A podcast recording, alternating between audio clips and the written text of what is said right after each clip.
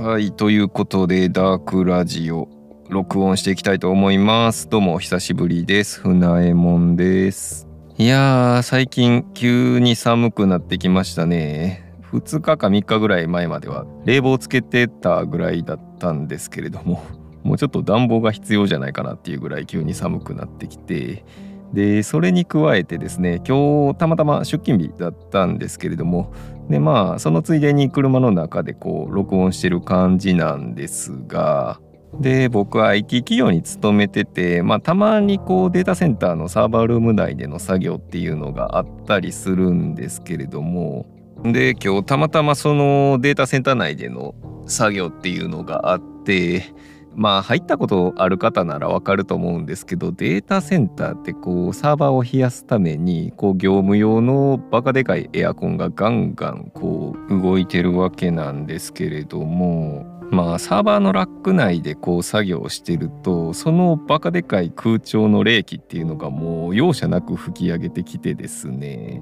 まあずっと集中して作業してるとどんどん体温が奪われていくわけなんですよね。で今日も集中してやってたらいつの間にかこう体が芯からもう冷えてるような感じになっちゃってまあやってる時は集中しててなかなかこう気づかないんですけれどもこう手を洗ってまあお湯で洗ってたらかじかんだ手お湯につけるとジーンってくるじゃないですか。あの感覚をもう久々に味わってですね。まあでもあの感覚割と嫌いじゃなくてまあ昔バイク乗ってた時とかにこう真冬にバイクとか乗るとこうずっと走ってるともう手の感覚が本当になくなってくるんですよね。でまあサービスエリアとかによってまあそのかじかんだ手を温めるために、まあ、ホットコーヒー買ったりとかしてでまあそれで温めてる時の感覚っていうのがもうこの世の至福かっていうぐらい気持ちよかったりとかですね。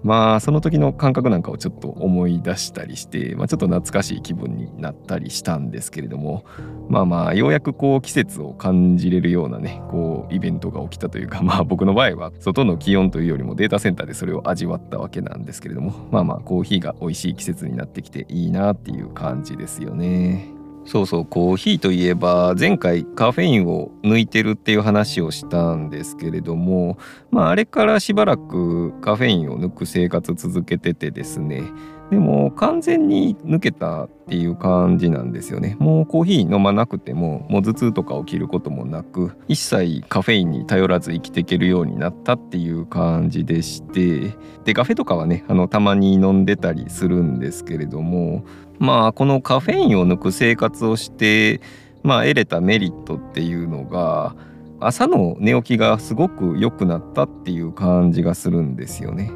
でまあ良くなった理由としてはどちらかというと夜にぐっすり寝れるようになったからこう朝の目覚めがいいんじゃないかっていう感じがしてて、まあ、寝つきとかこう睡眠の質が確実に上がったっていう感覚があってですねカフェインやっぱり取ってない分よく眠れるというか睡眠が深くなってるんだろうなっていう感じですよね。ただこう弊害としてはやっぱりカフェインがないせいか日中結構眠くなることが増えたりとかまあやっぱりお腹がいっぱいになるタイミングですよね昼食後とか夕食後とかまあそういった後にまあすごく眠気が襲ってきたりとかまあそれでちょっとね仮眠っていうか昼寝だったりとかが増えたりっていうのはありますね。まあただその分疲れをしっかりとるために夜ぐっすり寝れるようになってるのかなっていう感じでしてまあトータルで見ると本当に抜いてよかったかなとは思うんですよね。まあ、なので今はこう旅行に行った時とか特別な時にしかコーヒーは飲まないようにしてるんですけれどもまあそのたまに飲むコーヒーっていうのはもうびっくりするぐらいねあの今まで飲んでた時よりも美味しいって感じてるのでまあデメリットもあるんですけれども、まあ、メリットの方が個人的には勝るかなって思っているので、まあ、睡眠を改善したい人とかですね、まあ、より美味しくコーヒーを飲みたいっていう人はねあのぜひ一度カフェイン抜くっていうのをね試してみるのをおすすめしたいななんて思います。でそうそうあの最近あのツイッターが全然見れてなくてですねまあっていうのもなんでかっていうとまあ理由としては僕ってもう本当に依存体質というかまあツイッターとかもそうなんですけれどもやり始めるともう制限なくついつい見ちゃうっていうのがあるんでまあこれはもうなんかもう強制的に制限かけなきゃいけないなって思って iPhone 使ってる人なら使える機能だと思うんですけれどもスクリーンタイムっていう機能があるんですよね。まあこれ何かっていうと、まあ、SNS とかゲームとかあの特定のアプリを一定時間以上使うと、まあ、こうロックがかかるみたいな機能でして。まあただこれ個人で設定するだけだとまあ自分で設定するだけだとですね今日はもう無視するみたいな一応ボタンもあって、まあ、やろうと思えば制限を超えてやれちゃうっていうちょっとデメリットがあってですねまあ僕って意志が弱いので自分で設定するだけだと全く意味がなくなっちゃうのでこう妻にお願いして妻に僕には絶対にわからないようにパスワードを設定してもらって解いてもらわないと使えないっていうようにしたんですよね。まあそういう設定も iPhone だとかけれるんですけれども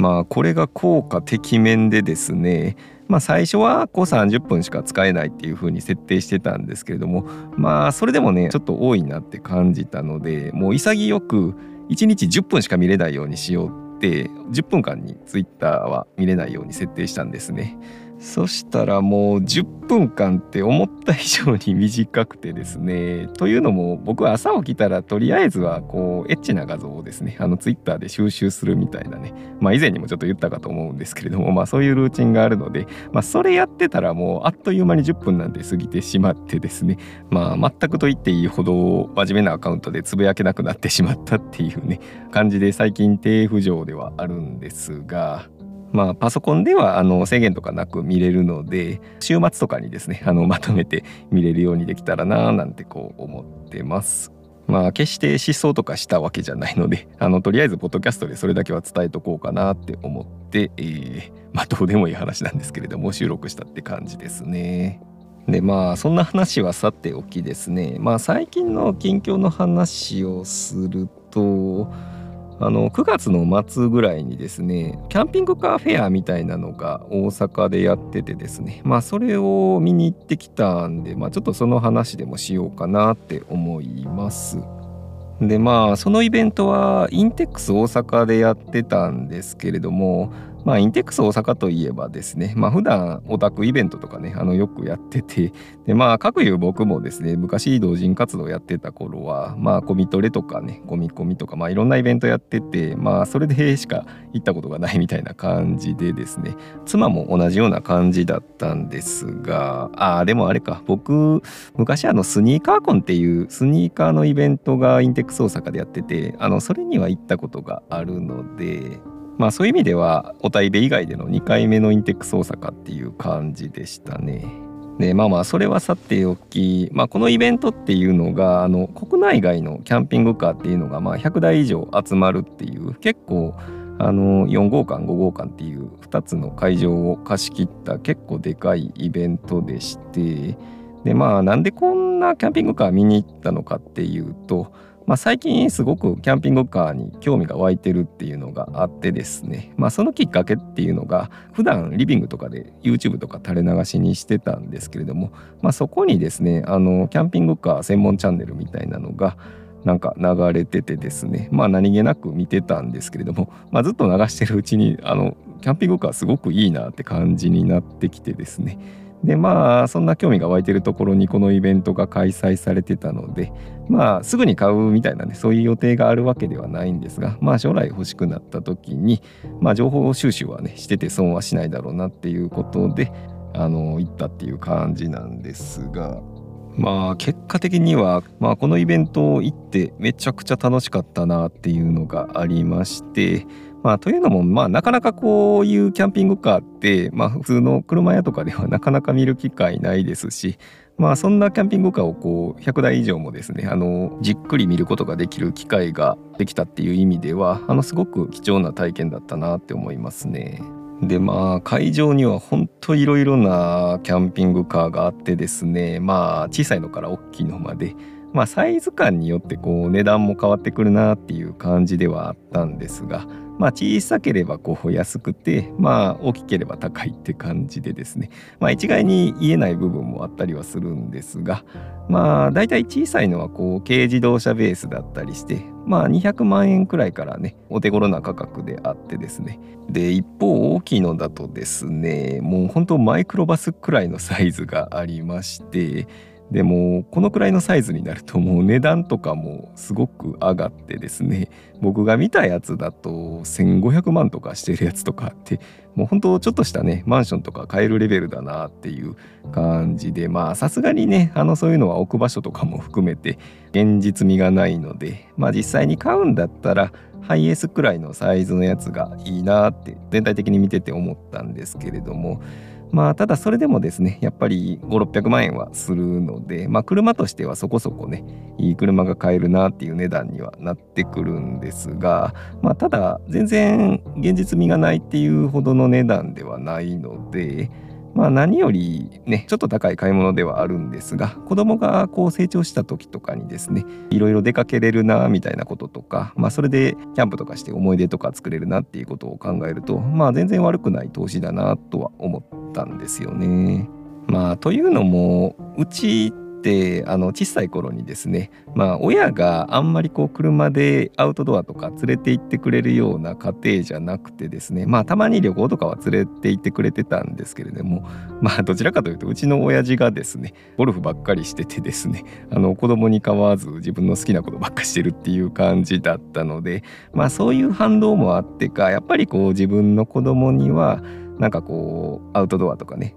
いっぱい連れて行ってあげたいなっていう気持ちがあってですね。まあというのも僕とは対照的にですね僕の妻のお父さんなんかはあのすごくアウトドア派な人だったらしくてまあ実際キャンピングカーも23台乗ってたらしくて、まあ、なので妻は幼少期にですねそのキャンピングカーでまあいろんなとこ連れて行ってもらったりとかまあスキーとかキャンプとかですねもうそういうの聞くとめちゃくちゃ羨ましいよなって感じだしまあやっぱ実際いい思い出もね作れたっていう話を直に聞くのでまあ実際にキャンピングカーをね買うかどうかは別としてまあそういう思い出はあのたくさん子供には作ってあげたいよなっていう気持ちにはやっぱりなりましたね。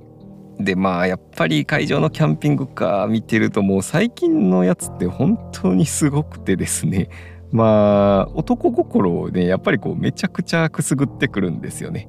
あとはもうまあ僕ミニマリストっていう話よくするんですけれどもミニマリストとしても心をくすぐられるものっていうのがあってですね、まあ、というのもやっぱりミニマリストの原点にあるものっていうのは、まあ、必要なものを必要なだけ持つっていう精神だと思うんですけれどもまあ軽キャンピングカーとかねあのそういうものからは特にですねそういう機能美みたいなものを感じるところがあってですねあとこう秘密基地感っていうのがもうほんと半端ないんですよね。まあ秘密基地って言ったらもう男の子が絶対に通る道と言いますか。まあねちっちゃい頃に 絶対ねこう公園とかに秘密基地っていうものを、まあ、一度は作る経験をされた方も多いんじゃないかなって思うんですが、まあ、僕も昔ねあのでっかい公園の山の方にですね こう段ボールとかかき集めてきて、まあ、秘密基地とか作ってたんですけれども。まあ大体仲良しグループ単位でああいう秘密基地っていうのは作られてまあいろんなねこう拠点っていうのがね 公園のあちこちにあったりしてですね。まあ大体がどこかから拾ってきたこうエッチな本っていうのがね 隠されているっていうのがセットだったりもするんですけれどもまあああいうねあの秘密基地感あふれるところにこうエッチなものを持ち込みたくなるっていう感覚は大人になった今でもまあ分からなくはないなって思ってですね。まあというのも 比べちゃダメなんででしょうけどやっぱりこう大人になって家族を持ってもまあ男一人だけのこう秘密基地空間っていうのはやっぱり欲しくなる瞬間っていうのが絶対にあると思うんですよ。まあ、だからこそこうねあの金太郎グループとかねあの花太郎グループみたいなのが個室ビデオ屋がねこうあるわけなので、まあ、なのでねあのキャンピングカーっていうのはある意味こう、まああいう花太郎とか金太郎をポータブルにした感じといいますかこう移動式のですねあの個室ビデオ店といってもね差し支えはない使い方もできるんじゃないだろうかってこう思っててですねまあ実際にそんな使い方をねあの僕がするっていうわけではないんですけれどもまあとはいえやっぱりこうね男にとって一人の空間が必要っていうことには、まあ、家族を持った上でも変わりはなくてですねまあ実際僕もねあの今ポッドキャストをこうやって車の中で一人撮ってるわけなのでプライベートな空間ができるっていうのはあの非常にメリットになるなって思うんですよね。まあ、例えば今だとテレワークとかがもう本当に日常の風景になってるような昨今なので、まあ、そういうテレワーク空間として使えたりとか、まあ、あとはあれですよね。こう災害とかが起きた時の緊急避難所というか、まあ、バッテリーとかでね電気使えたりとかっていうところでねメリットがあったりもするのでまあそう考えると男の趣味性っていうのを追求したような乗り物であるにもかかわらず家族サービスもできるしこう災害対策にもなるというですねもう本当に一石三鳥っていうですねあの合理性を追求したようなね車っていうことを考えるとまあ本当ファミリー層に最適な選択なんじゃないだろうかなんていうことを思ったりもしますね。まあというのもやっぱり僕も車すごく好きなので独身の頃はねオープンカーであったりとかもう MT の車だったりとかもうそういう趣味に全振りの車に乗ってたりしたんですけれどもやっぱりこう家族持つと頑丈さが第一というかまあそういう感じにシフトしてくるのでまあ正直今乗ってる車もですねあの嫌いじゃないんですけれどもやっぱり自分の趣味を全振りしたっていうよりかはどこか家族のことを考えてまあそれなりに大きい衝突安全性を追求した車にしたりみたいなところもあったりしたのでまあそんな中こう男の趣味性とですね、まあ、家族サービスみたいなものを両立できる選択肢があるんだっていうことをまあなんとなく知れたっていうのはねこのイベントに行って本当に良かった部分かなって思いましたね。まあまあ5年とか6年先のことなんて本当に分かんないですしまあその頃にはね電気自動車しか走ってなかったりするかもしれないのでまあ見通しは立たないんですけれどもまあ引き続きで、ね、情報収集とかしていけたらななんて思ってます。まあまあ今日はあんまりまとまりのない話だったんですけれどもまあそんな楽しいイベントに行ってきましたよっていう話でまあまた出勤日なんかにねあの機会があれば Twitter が最近つぶやけないのでまた気楽に収録していこうかなって思います。ではでは。